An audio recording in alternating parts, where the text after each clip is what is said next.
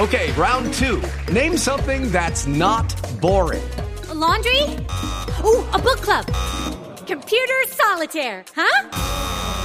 Ah, oh, sorry, we were looking for Chumba Casino.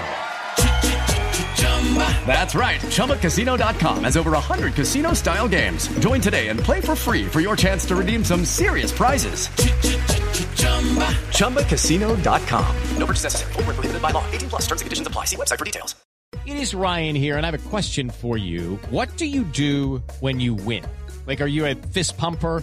A woohooer, a hand clapper, a high fiver. I kind of like the high five, but if you want to hone in on those winning moves, check out Chumba Casino. At ChumbaCasino.com, choose from hundreds of social casino style games for your chance to redeem serious cash prizes. There are new game releases weekly, plus free daily bonuses. So don't wait. Start having the most fun ever at ChumbaCasino.com. No purchase necessary. VGW. Void were prohibited by law. See terms and conditions. 18 plus.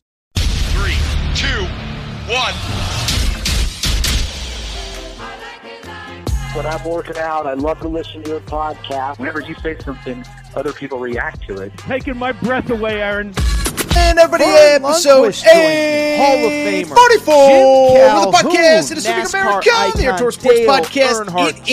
is Kirk Herbstreit Sunday is night, on the phone. February 26th, 2024. People, maybe Monday morning, February 27th, 2024. But hope everybody's doing well.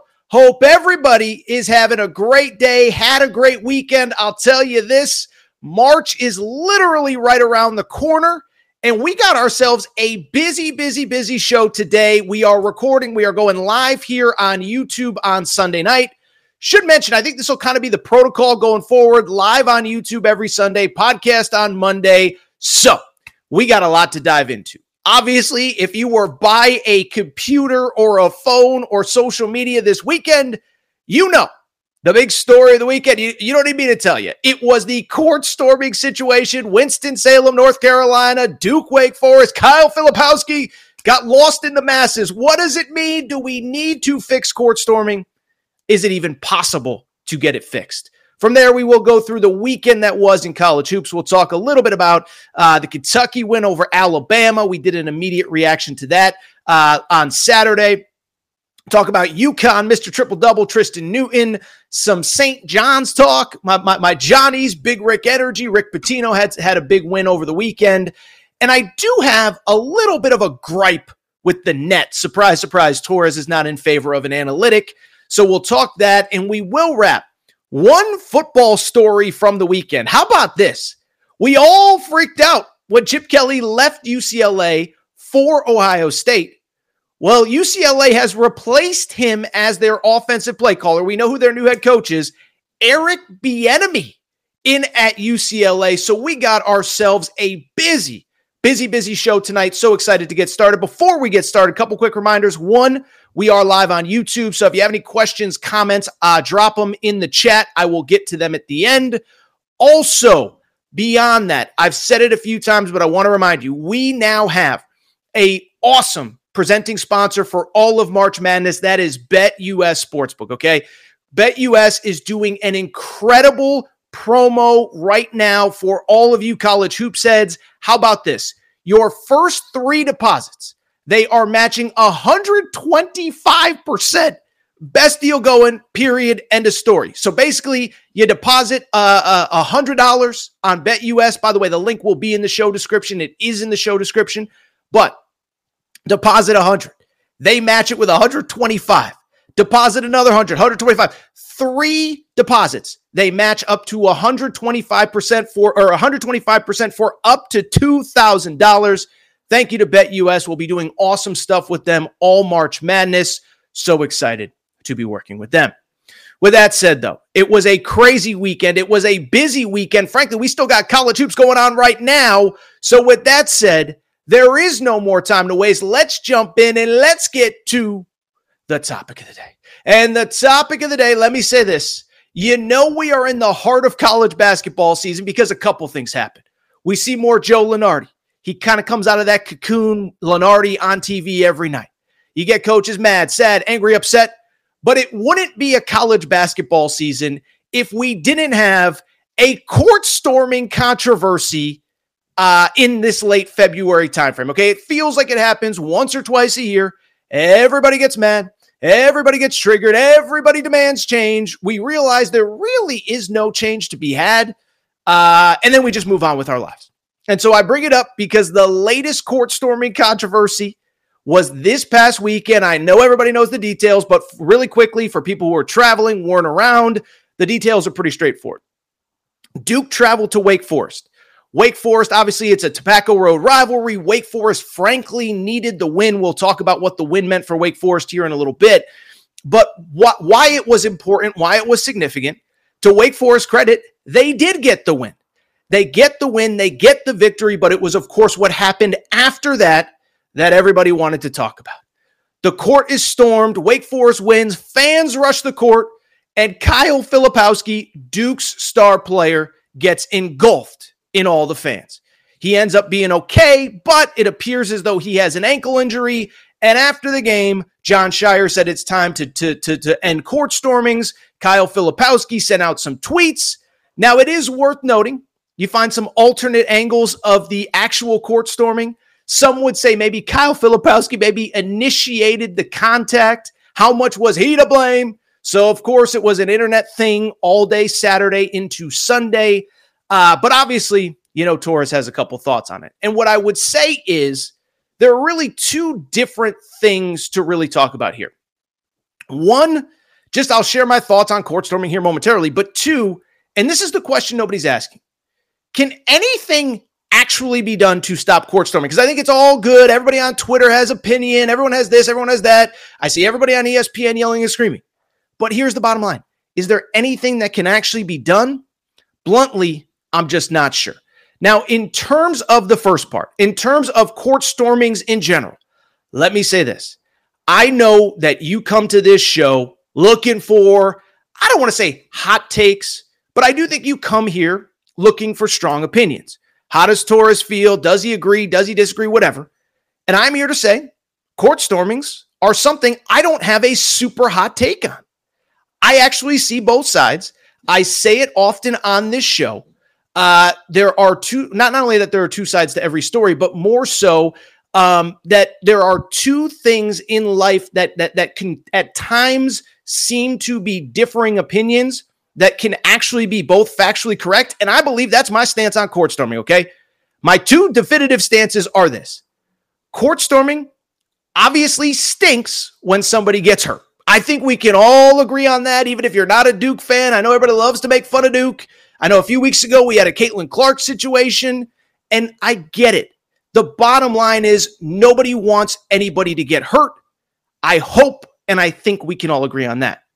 But then there is the other side to it, which is this court stormings are also awesome. They're really fun to watch on TV. They are what make college sports totally unique. By the way, college football, obviously, we're talking about field stormings. Um, and and and they're they're actually really cool and really fun. And it sucks that there is no middle ground. That we can't acknowledge um, you know, they're really awesome, but let's figure out a way to make sure that nobody gets hurt. And everybody, like everything else in this society right now, has to have the definitive opinion.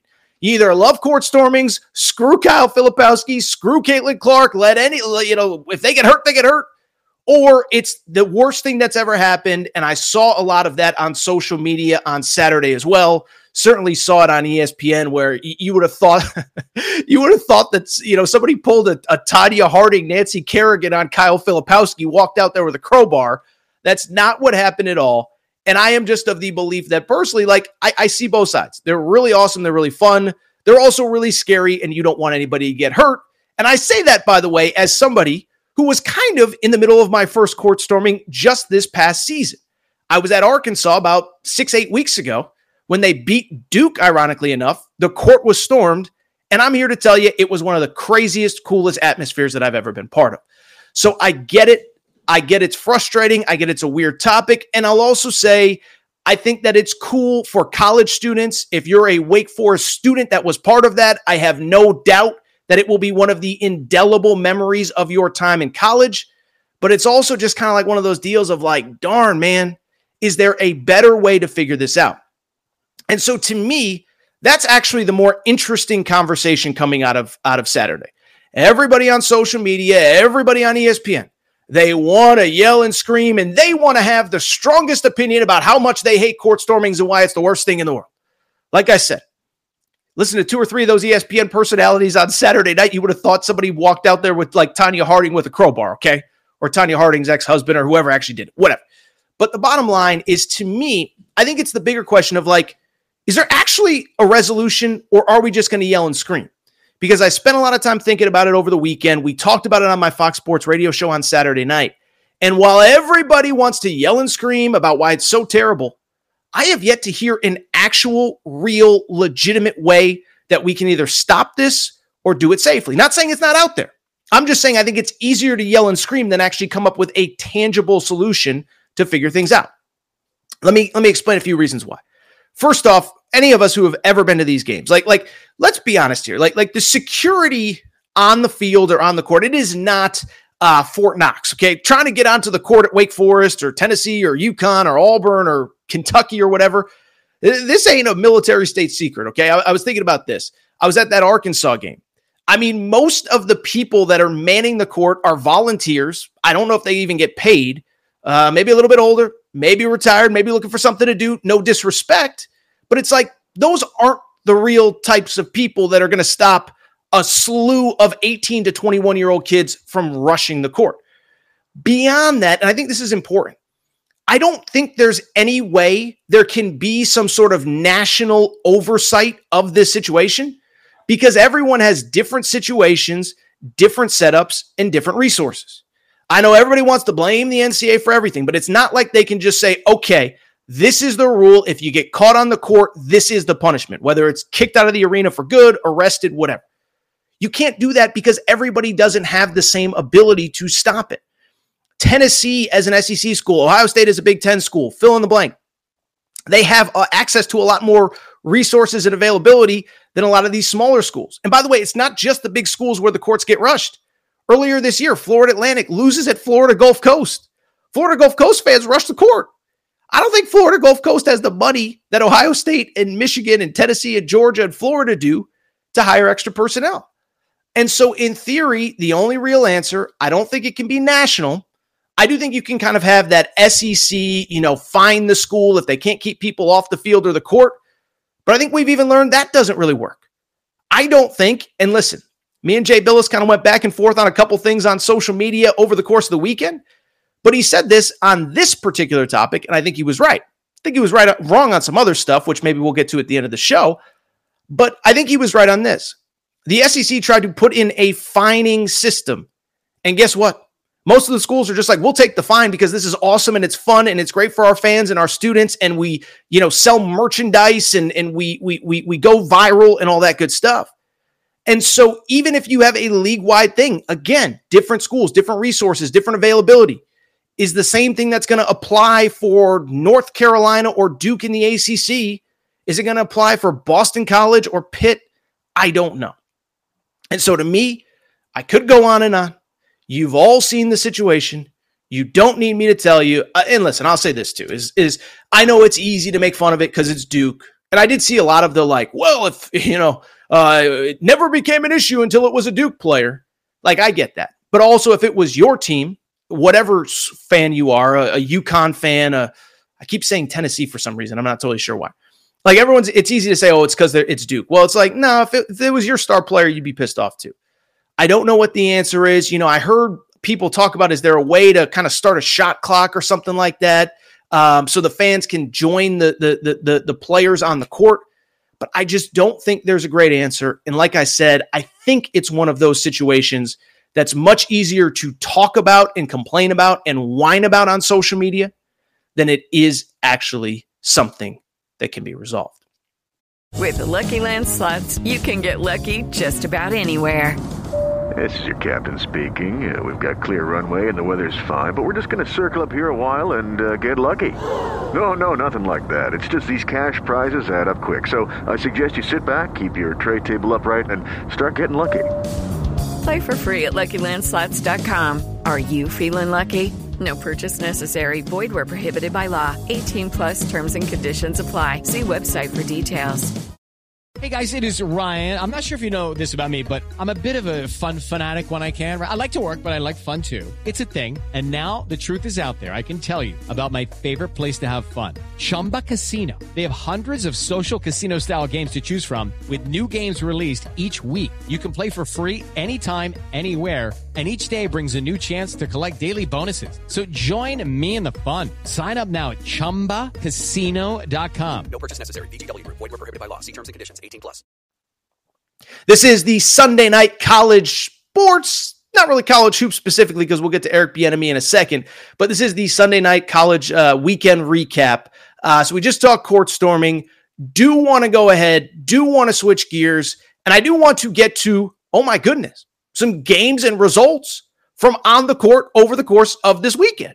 Because I will say, listen, it is February 25th as I'm recording here, the 26th by the time many of you listen to this.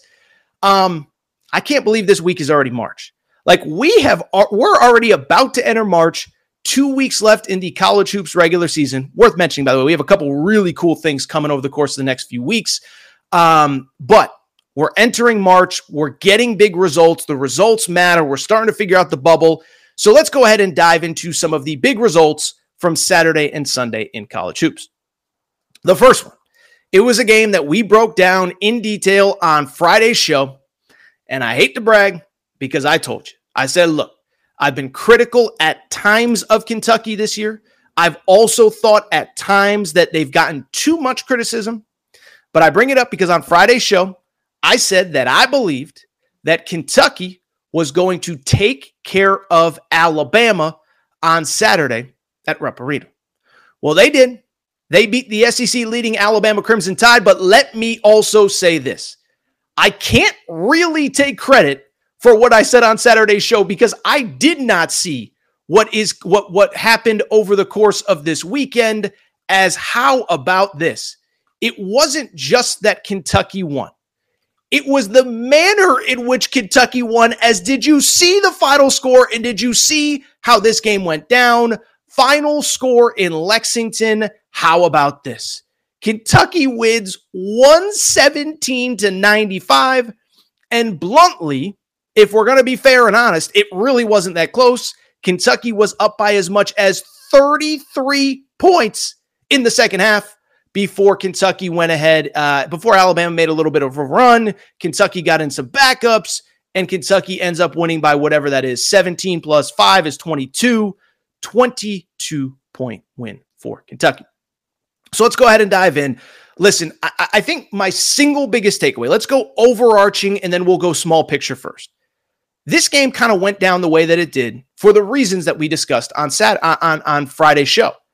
One, Listen, this is not to take away from Kentucky at all. I promise Kentucky fans, I'm not taking away from what your team accomplished on Saturday. I also do think Nate Oats is kind of overachieving with this team. And what I said on Saturday, again, not to take away from what Kentucky did, I said, I truly believe in my heart of hearts that he has overachieved. But in this game specifically, I think it's a bad matchup for Alabama. The bottom line is Alabama wants to play fast. They want to shoot a lot of threes. They want to get out in transition. And oh, by the way, what I said was advantage Kentucky was they like to crash the boards with all five guys. Well, guess what? When you have five guys going to the rim, guess what that means?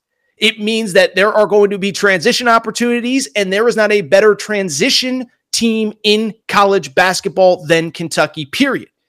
And so for me, it just felt like the right matchup. It was, and we saw what Kentucky was capable of.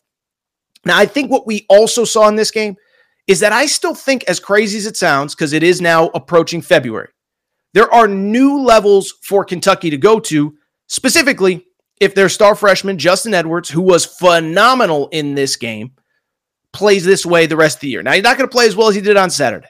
Finished with 28 points, 10 of 10 shooting from the field, 4 of 4 shooting from 3. But for people who don't follow college hoops, this guy was a top 10 prospect coming out of high school, top five prospect. Many believed he was like potentially the number one pick in the draft in the NBA. And he's been struggling all year. Calipari, to his credit, has kept saying, We're going to figure it out. We're going to figure it out. We're going to figure it out.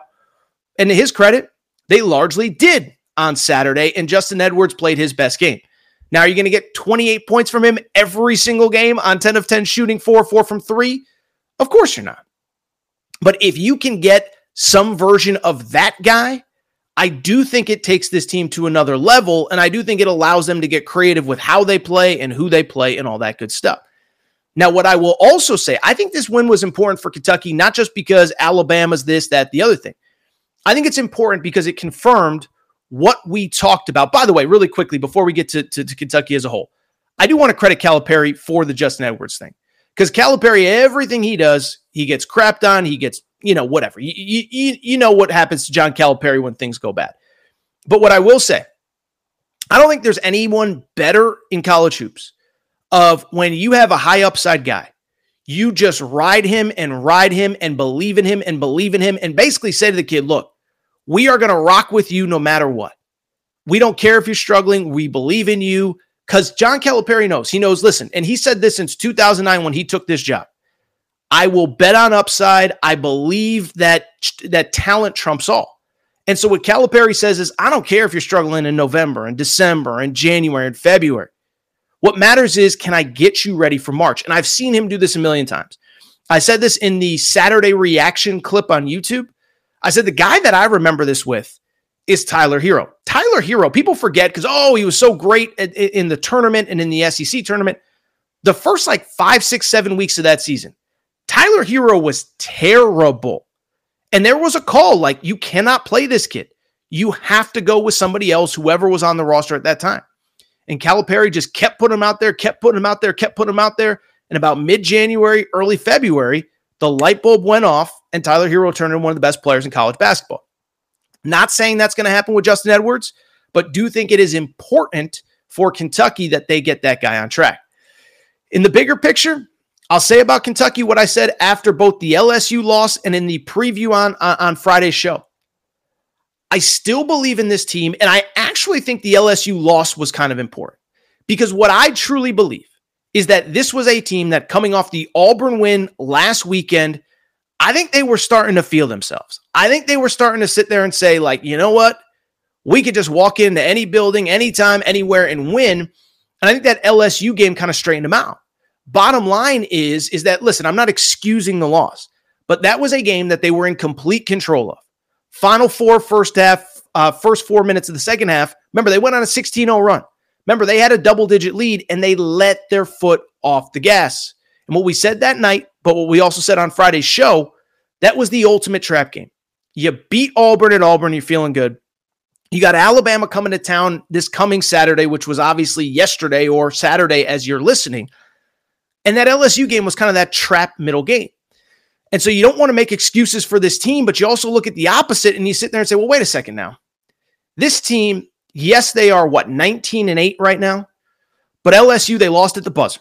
They got the defensive stop. The ball gets tipped to the right guy, right by the basket, gets put in. Otherwise, they win that game.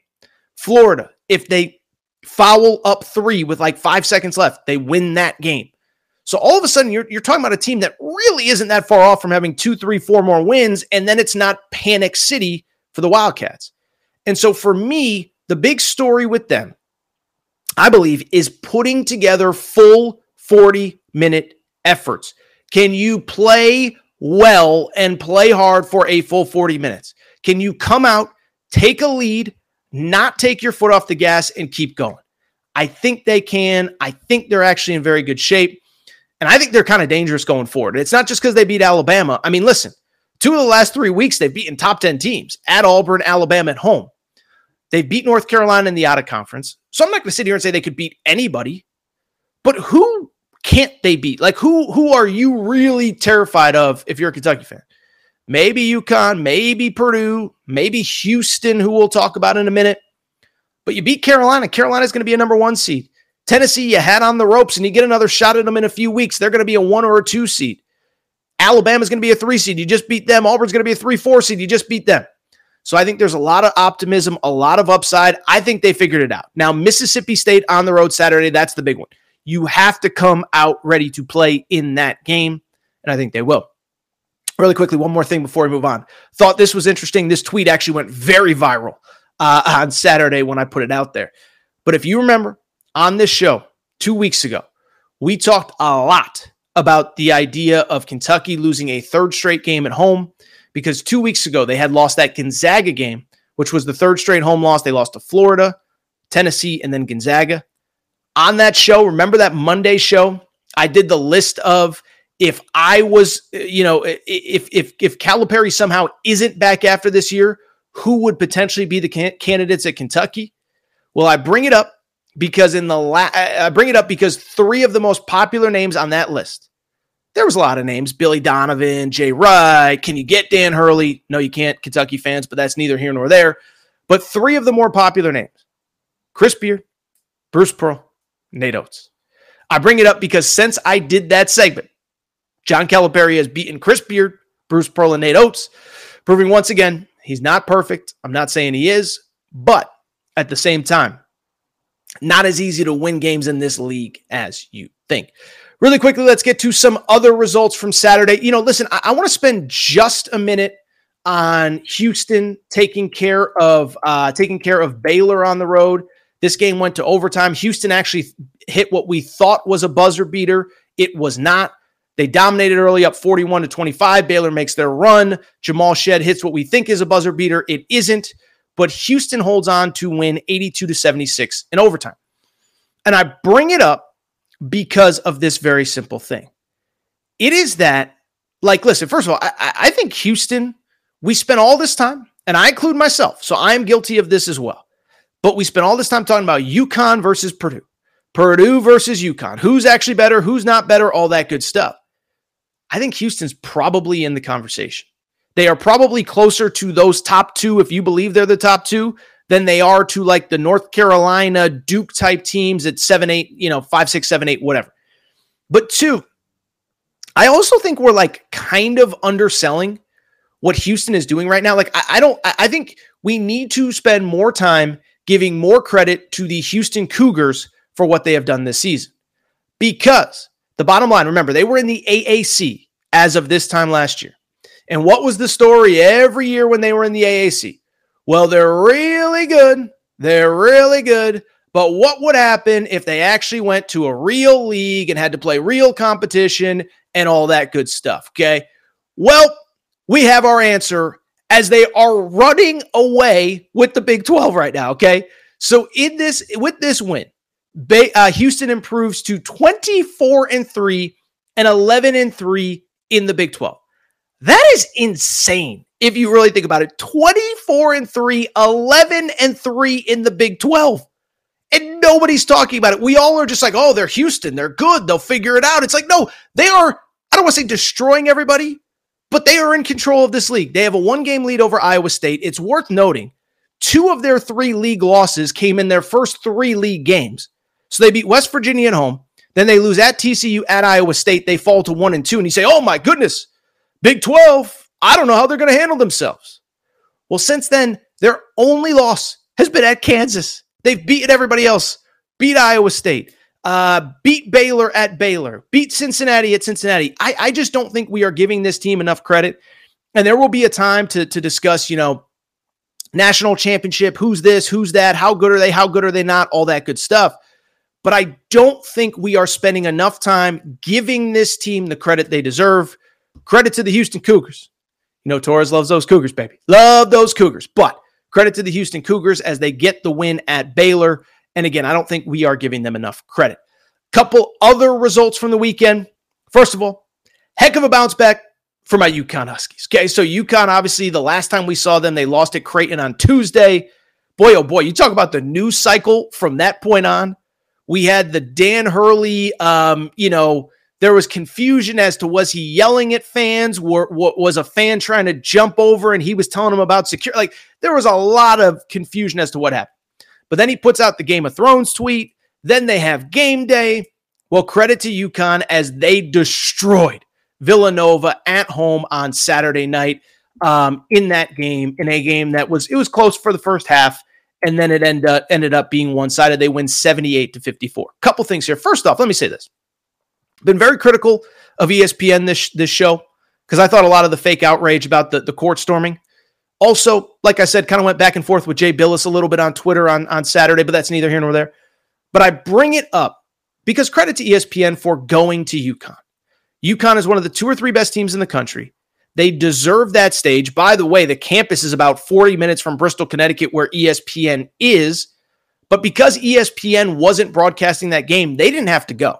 Now, I know in football, all the time, uh, ESPN will go to games they're not broadcasting, Big Ten games, whatever, Pac 12, whatever, doesn't matter. But it's not often that they go in basketball to a game that they don't have rights to, but that's exactly what they did on Saturday. So credit to them, but then credit to the Huskies for coming out and kicking you know what. Story here Tristen Newton, fifth year senior. I'll say this he's one of my favorite Huskies of all time. So cool, under control, this and that.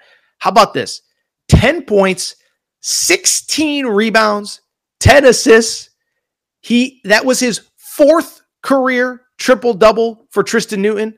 Fourth career triple double for Tristen Newton. I believe I should know my UConn history better than this. I don't think anyone else in UConn history has ever had more than one. So you think about all the great players that have played at UConn: Kemba Walker, Shabazz Napier, Caron Butler, Emeka Okafor, uh, Ray Allen, Rip Hamilton, who, by the way, had his jersey retired on Saturday night.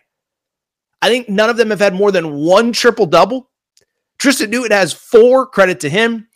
Cam Spencer, 25 points in the victory. And it's worth noting, we're actually recording here during the Marquette game. It looks like Marquette is going to beat Xavier on Sunday night.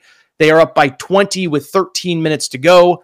So UConn will have a two game lead with four to go. They actually play at Marquette in the final week of the season. So if UConn wins its next two games, they have, or excuse me, they only play one game this week. So they play uh, Seton Hall a week from now on on March 3rd.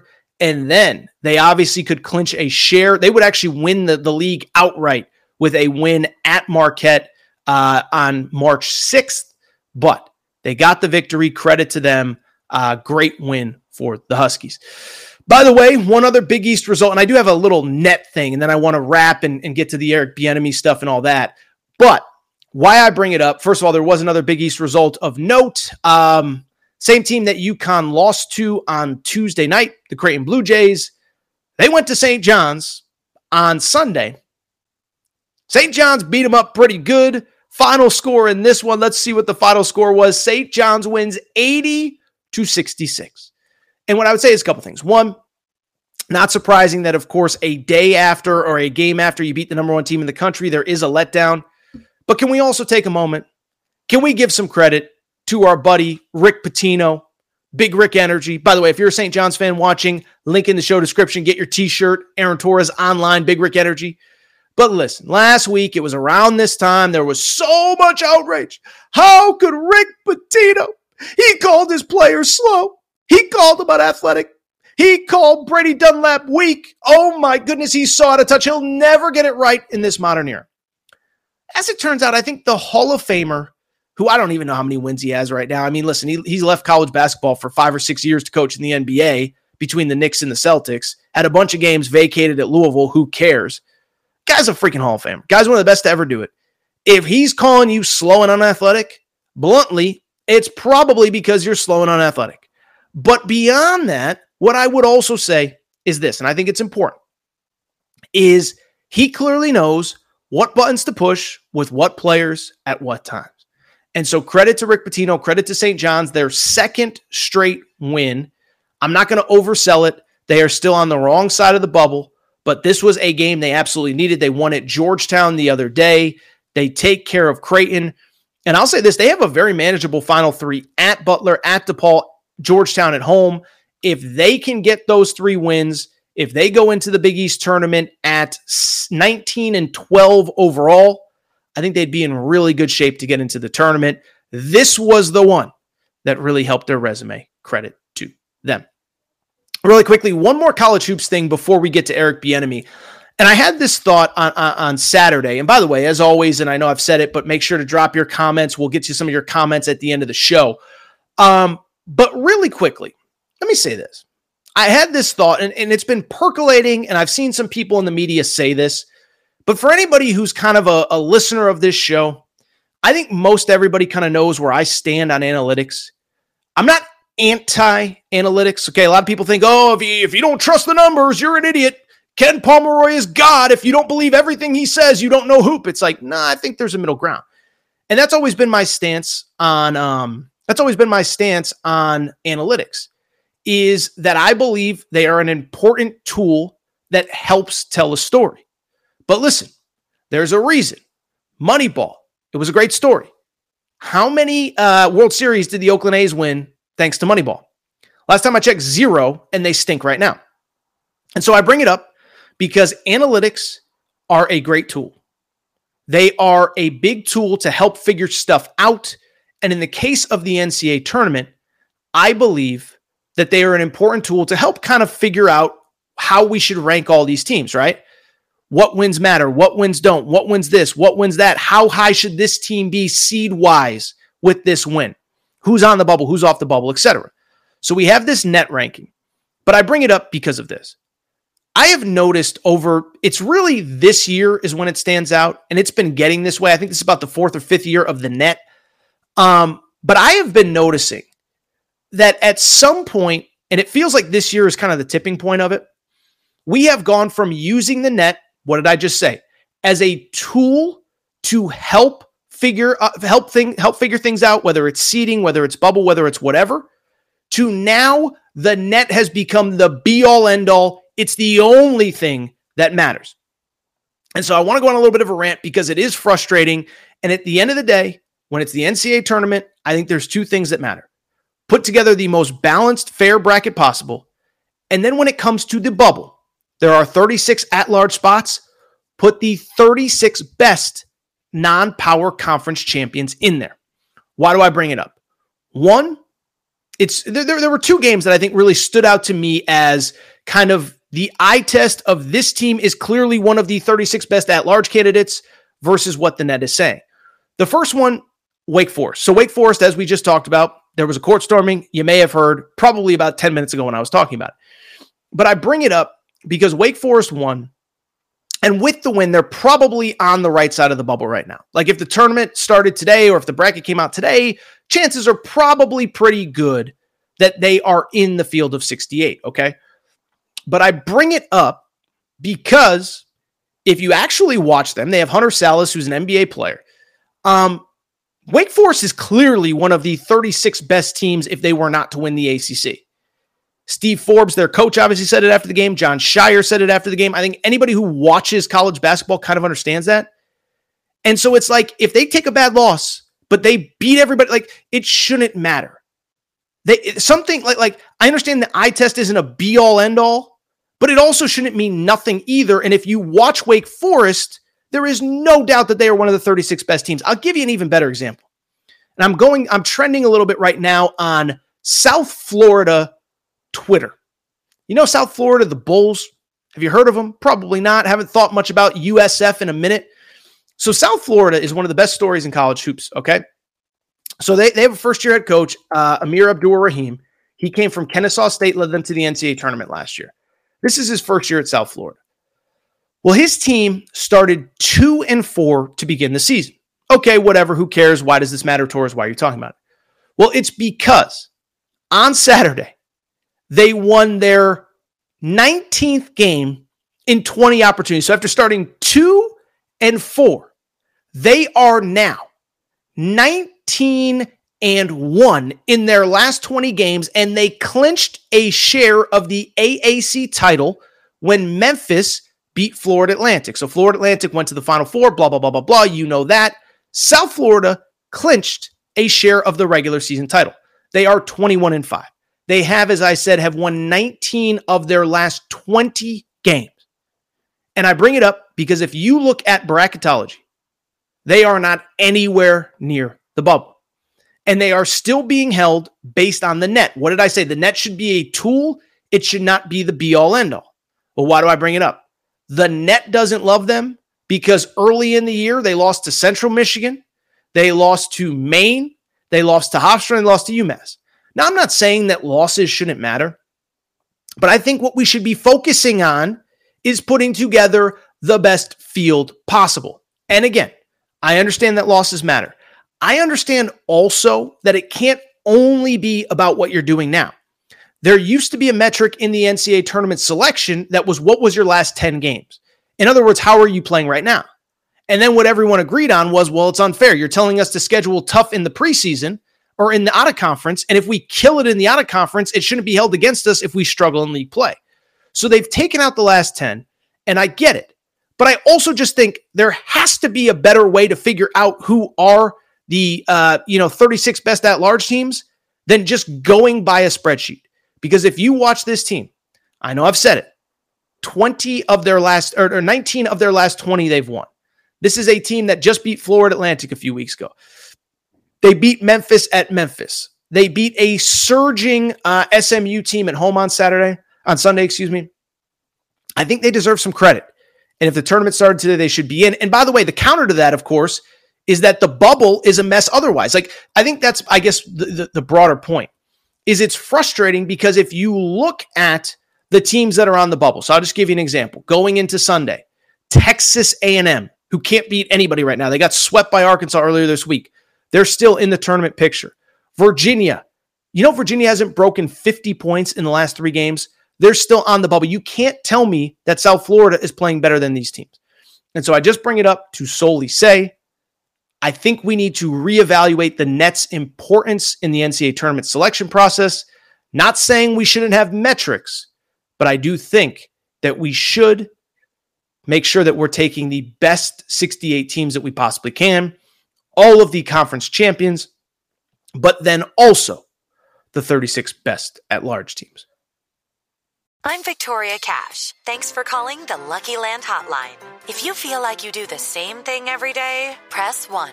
If you're ready to have some serious fun for the chance to redeem some serious prizes, press 2. We heard you loud and clear. So go to LuckyLandSlots.com right now and play over 100 social casino-style games for free. Get lucky today at LuckyLandSlots.com. Available to players in the U.S., excluding Washington and Michigan. No purchase necessary. VGW Group. Void were prohibited by law. 18 plus. Terms and conditions apply. It's time for today's Lucky Land horoscope with Victoria Cash. Life's gotten mundane, so shake up the daily routine and be adventurous with a trip to Lucky Land. You know what they say. Your chance to win starts with a spin. So go to LuckyLandSlots.com to play over 100 social casino-style games for free for your chance to redeem some serious prizes. Get lucky today at LuckyLandSlots.com. Available to players in the U.S., excluding Washington and Michigan. No purchase necessary. VGW Group. Void were prohibited by law. 18 plus. Terms and conditions apply. With Lucky Land Slots, you can get lucky just about anywhere. Dearly beloved, we are gathered here today to... Has anyone seen the bride and groom? Sorry, sorry, we're here. We were getting lucky in the limo and we lost track of time. No, Lucky Land Casino. With cash prizes that add up quicker than a guest registry in that case, I pronounce you lucky. Play for free at LuckyLandSlots.com. Daily bonuses are waiting. No purchase necessary. Void were prohibited by law. 18 plus. Terms and conditions apply. See website for details. All right, there is one more topic that I do want to get to before we get out of here. It is a football topic. By the way, I know I've said it, but we do we will take some questions and answers at the end. So drop your questions in. Producer Matt is paying attention. But I do want to wrap with one topic before we get out of here from the football side of things. And it comes from a school, I'm not going to lie.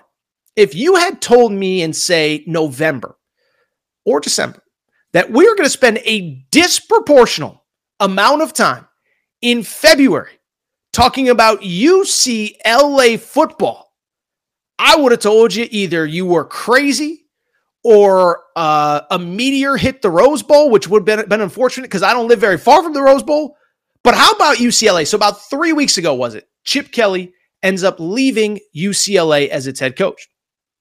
And at the time, it makes waves. People are talking about it. It's the biggest story in college football. How could a sitting head coach leave to be an offensive coordinator?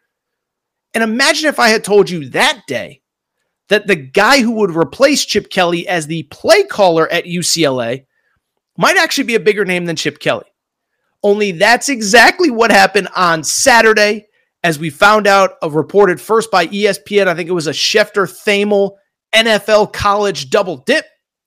But that Eric Bieniemy, yes, that Eric Bieniemy of Super Bowl fame with the Kansas City Chiefs, is set to take over as the UCLA offensive coordinator. Of course, he spent last season with the Washington Commanders. And so I want to dive in. I think it's fascinating. I always say this I don't care if it's good, bad, and different. I just like interesting things. I think there's no doubt that this is a very interesting topic. And I think there's really two ways to look at it. There's the UCLA angle of things, but there's also the Eric Bieniemy angle of things, and I think both are very interesting. So let's start with the UCLA side of things. And listen, this is a home run hire, right? Because Eric Bieniemy, listen, for whatever happened in Washington, which I don't really blame him for, this guy a year ago we all agreed was one of the best offensive minds in all of football. He's with Kansas City. The Chiefs are putting up a million points. They, they win a Super Bowl last year, and I get it. He went to Washington, bet on himself. He knew Andy Reid wasn't retiring. He knew he wasn't going to get credit. But this was a guy that, as of a year ago, people thought should be an NFL head coach. And so you get him as your offensive coordinator and play caller at UCLA, it's a home run. It's especially a home run for, for two very distinct reasons.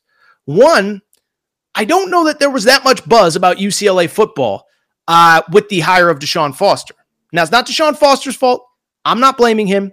It has nothing, you know, he can't control that Chip Kelly decided to leave. But I bring it up because when you look at the whole situation at UCLA, there just wasn't a lot of excitement or buzz um, about this hire. And I think, listen, I'll credit UCLA fans. I think they understand that because of when Chip Kelly leaves, Deshaun Foster's an alum. I live in LA, and it feels like UCLA fans w- want to give Deshaun Foster the benefit of the doubt. And so you have that situation. He comes in but now you kind of got your thing, right? Like the Big Ten, everybody, like, like everybody's kind of got a brand. Even forget Ohio State and, and Penn State. Like USC has Lincoln Riley.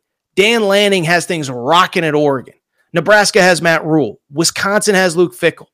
And so for UCLA, you might not have the star head coach, but you got yourselves a heck of an offensive coordinator.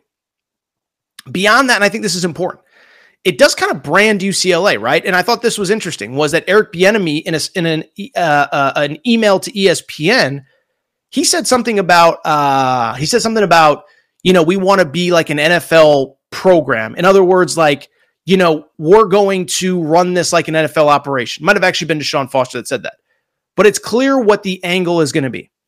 This is LA. This is Showtime. This is Hollywood.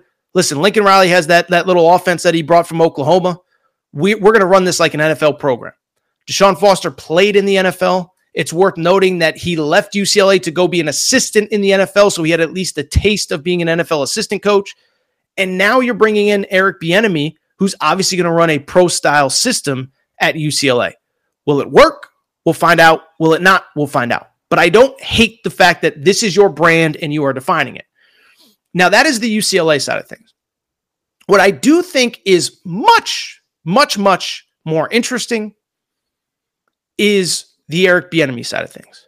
Because we could sit here and say this is a home run, this is a grand slam for UCLA, but for Eric Bieniemy, I'll be honest, you kind of feel bad for the guy. Again, this was a guy that a year ago was interviewing for NFL head coaching jobs. A year ago, he was one of the biggest names available to get. Now, why ever he didn't get a job, that's another conversation for another day. But he didn't. He bet on himself and he went to Washington and it didn't go well. And really, when I think about Eric Bieniemy, I think there's two things that really stand out from my perspective. The first one, let me say this: I kind of think Washington kind of screwed him. Now we don't talk a ton of NFL on this show, but I obviously watch it and consume it and understand it and talk about it and whatever. And I bring it up because my thought on on, on the Eric Bieniemy Washington situation is pretty straightforward. I understand that in life, nobody is guaranteed anything. Nobody is owed anything. But I thought Washington could have kind of done him a solid a year ago when it was clear that Ron Rivera was not going to be the long term head coach. Washington started out four and five, then they lost eight straight to end the season. At some point, it was obvious Ron Rivera was not going to be back this year and next year. And it's like, why didn't you fire Ron Rivera and give Eric Bieniemy a shot? One, he took a chance on you. He didn't have to come there. He could have stayed in KC. He could have been in the same position that he was but he wanted to prove himself. He bet on himself, but he bet on you guys too. And honestly, this is something that probably should have gone on in conversations behind the scenes. I know you're not taking a job assuming a guy's going to get fired because why did he take it in the first place? But it's like, I, I do feel like Washington could have done him a solid. Was there no way that they couldn't have given him the opportunity to be the interim head coach the final five, six games?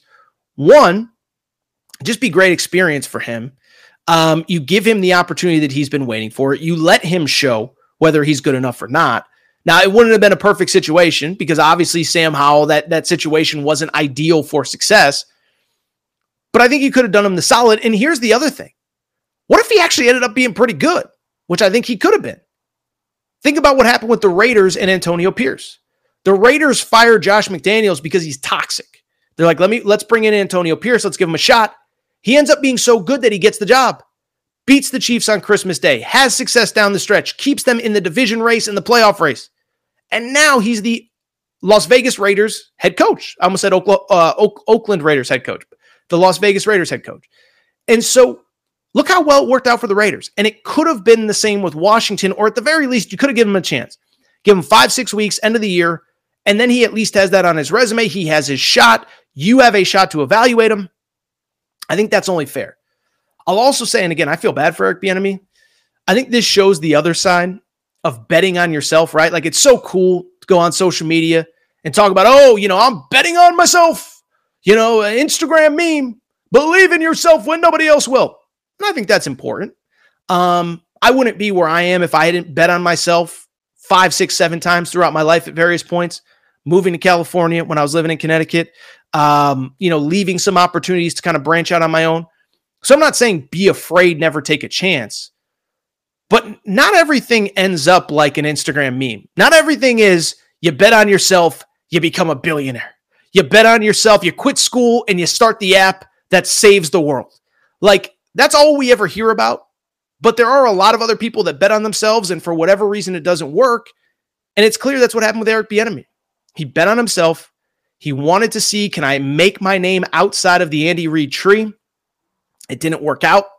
Now he's at UCLA. The good news I will say for Eric Bieniemy, the good news is that if they do have success, if UCLA um, is able to have a potent, explosive offense, I'll say this: Eric Bieniemy is going to get 100% of the credit for it. Sean Foster, young head coach, has never been a play caller.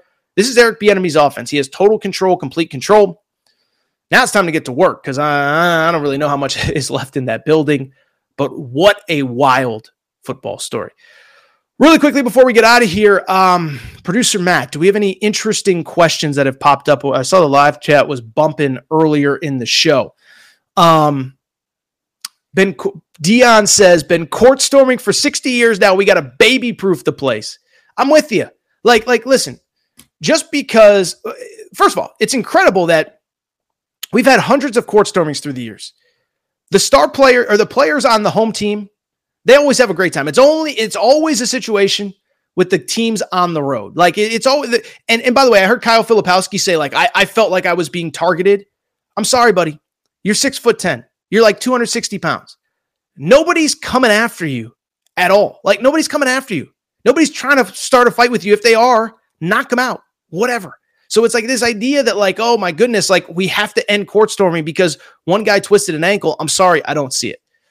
Anything else? Gotta get some water here, by the way, as we're live on YouTube. Gotta get some water. I've been talking for 45 minutes straight. Any other questions before we get out of here? Any other questions? Aaron, best in the biz. Atman Woodsman says, best in the biz. Listen, I'm not going to fight with you. Um, Atman says Torres pretty good at the live streaming thing. This is all live, people. Notes prepared, yes, maybe a little bit but not all that much. By the way, we got some big things coming up over the next probably six or so weeks. So make sure you're locked in on YouTube and the Aaron Torres pod feed. Uh, let's go before we get out over here. Flip, flip over exaggerated. That is Kyle Filipowski. I agree. By the way, I'm not getting into because anytime you say anything negative about Duke, it's like, oh, you're just a Duke hater. You want to see Duke fail. It's like, no. But depending on what video you look at, kind of looks like he may have stuck his foot out maybe like a little Grayson Allen type situation. And it also, if you look close enough, there's there's a video of him shoving. Sore losers, Dion. I agree with you. Dion says, uh, you know, Duke's being a little bit of a sore loser. I agree. You know, Duke's never going to have a, a, a court storming on their home court, but it doesn't mean that other people can't have fun. By the way, again, I was at the Arkansas game when the court was stormed. Wasn't that big of a deal. Nobody really freaked out. Was at Jon Scheyer's press conference. Don't remember him yelling and screaming about how awful it was back then. Uh, I think it's a little bit weak. A couple more questions before we get out of here. Sunday night, if you're listening on Monday, I appreciate your support as well.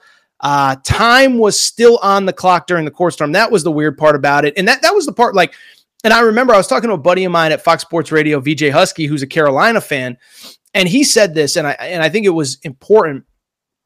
Is we were talking about how like Roy Williams back in the day, if he knew a court storm was coming, he used to just pull his starters off the court. He'd basically send his walk-ons to the corner, and and as soon as uh, the starters would go to the locker room, and I remember like 10 12 years ago, it was like a big controversy of like it's poor sportsmanship. He's sending his guys to the locker room. Um, that was the one that that was what made this whole situation tough. Was basically the game was over, but it wasn't officially over. Crazy, crazy, crazy situation. Court storming is good for the game. Pop says court storming is good for the game. I agree. I, I'm telling you, I was at the Arkansas court storming for Duke. It was one of the coolest things that I have ever seen in person. I got videos on my phone, tweet them out here and there. It was an awesome experience. And if you've been part of it, it's cool. It's fun. It's part of being in college. Be responsible. I'll also say this you put your hands on somebody, somebody puts their hands back. I don't know what else there is to say. Any last things before we get out of here? I think we'll probably just about wrap on this. Um, I think it's a beta move, says Brad. Wake Forest beating Duke wasn't enough of an upset. So basically, Brad is saying it's a beta move to storm the court for Wake Forest. I don't know that I agree. Like I said, I think it has unofficially clinched an NCAA tournament bid for Wake Forest. I think you're allowed to get excited. I think you're allowed to have fun. They're a rival. Wake Forest, how about this? They haven't made the tournament in seven years. Um, and the year they made it, they were in the first four, the the, the play-in games. So you look at Wake Forest; it, has been a minute since they've had a, a, a, signature basketball moment. Let's take a look here. Last time that Wake Forest was in the NCAA tournament was 2017. Before then, it was 2010. They've won one NCAA tournament game since 2005. So we're talking basically 20 years, one NCAA tournament win. Let Wake Forest fans have their moment. Tell you what, I, I think that's probably it here for a Sunday night. Couple things, by the way. I think going forward, these Sunday nights, we're going to broadcast live like we're doing right now. Goal, keep this thing going. We'll build up in the lead up to football season all spring, all summer long. And then, of course, by football, we'll be rocking and rolling, ready to go. Uh, also, make sure uh, to be subscribed to YouTube because we'll probably go live probably Tuesday, Wednesday night of this week. We'll see what the schedule looks like. I think definitely Tuesday night we'll probably go live after college hoops, but we're doing more and more of this live stuff. Appreciate everybody's support uh, of what we're doing. If you're not subscribed to YouTube, please make sure to do so. If you're not subscribed to the Aaron Torres pod, make sure to subscribe wherever you get podcasts Apple, Spotify, Amazon Music, Google Music, wherever you listen to podcasts. Make sure to subscribe. Again, we will go live every Sunday going forward, just like we have on Thursday.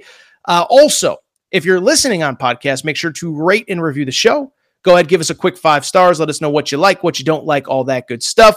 Make sure you're following on social media at Aaron underscore Torres on Twitter at Aaron Torres Pod on Instagram, Aaron Torres Podcast Questions at gmail.com. If you have any questions for the show, Aaron Torres Podcast Questions at gmail.com. If you have any questions up for the show, thank you to our partners, BetUS Sportsbook. Again, BetUS 125% deposit match for your first three deposits up to $2,000. Thank you to BetUS. Link is in the show description on both YouTube and podcast. Time for me to get out of here. Appreciate everybody's support. Uh, and I will be back sometime on Wednesday. Busy Wednesday show. Probably at that point, we'll start looking at the bubble and some stuff that has happened in college hoops since. Oh, I take that back. We're going to have a special Monday night YouTube slash Tuesday pod. Very special guest, so pay attention for that. Time for me to go. Time for me to get out of here, though. Appreciate everybody's support, but I'm heading out. Shout out to Dorncraig. Shout out to Rachel, who hates my voice. Shout out to JJ Redick. You F it. Unblock me, bro. I'll be back Monday night. Stay tuned. Something good. New full episode of the Aaron Torres Pod. It's time for today's Lucky Land horoscope with Victoria Cash. Life's gotten mundane, so shake up the daily routine and be adventurous with a trip to Lucky Land. You know what they say. Your chance to win starts with a spin. So go to LuckyLandSlots.com to play over 100 social casino-style games for free for your chance to redeem some serious prizes. Get lucky today at luckylandslots.com. Available to players in the U.S., excluding Washington and Michigan. No purchase necessary. VGW Group, void or prohibited by law. 18 plus terms and conditions apply. With lucky landslots, you can get lucky just about anywhere. Dearly beloved, we are gathered here today to. Has anyone seen the bride and groom? Sorry, sorry, we're here. We were getting lucky in the limo and we lost track of time. No, Lucky Land Casino, with cash prizes that add up quicker than a guest registry. In that case, I pronounce you lucky. Play for free at LuckyLandSlots.com. Daily bonuses are waiting. No purchase necessary. Void where prohibited by law. 18 plus. Terms and conditions apply. See website for details.